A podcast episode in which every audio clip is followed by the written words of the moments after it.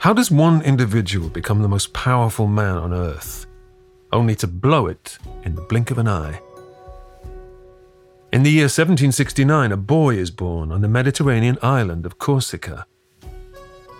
From humble beginnings, he will become not just Emperor of France, but the master of continental Europe, the most brilliant general of his age, a virtual god. He had it all, really. He had charisma, he had ability, and he had the drive to achieve what he wanted most of the time.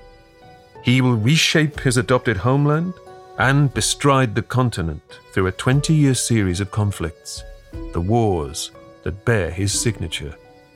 He completely dominated 19th century European culture, Western culture, as a symbol of human possibility. People were just absolutely amazed to look at somebody like this. They saw him as having superhuman qualities in a way.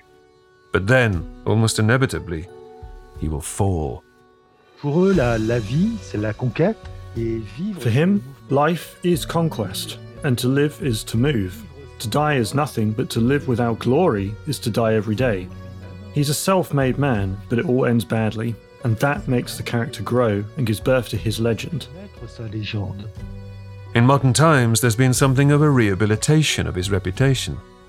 Some no longer see him quite as an ogre, but he still divides opinion. Was he a freedom fighter? A champion of the oppressed? he kept the best parts of the French Revolution, these very important world changing ideas, and he got rid of all the sad and mad ones. Or was he a delusional egomaniac? A reckless adventurer who left a trail of corpses behind him? Three million of them. He didn't have an off switch. He is very susceptible to boredom, and the one activity which thrilled him was war. I don't know if he intended to become this authoritarian ruler slash dictator, but ultimately, I I think his ambition led him to that.